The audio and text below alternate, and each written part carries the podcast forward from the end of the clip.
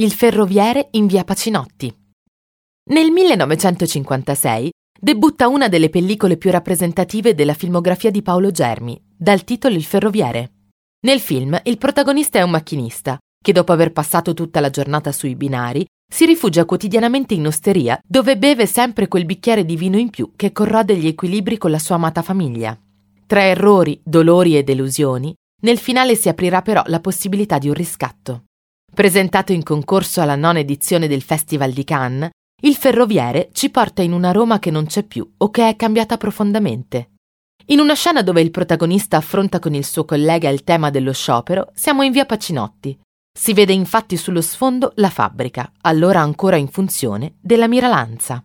Quando la struttura produttrice di saponi venne chiusa, i binari di questa via non vennero subito rimossi e nel 1956 saranno appunto uno dei set del film.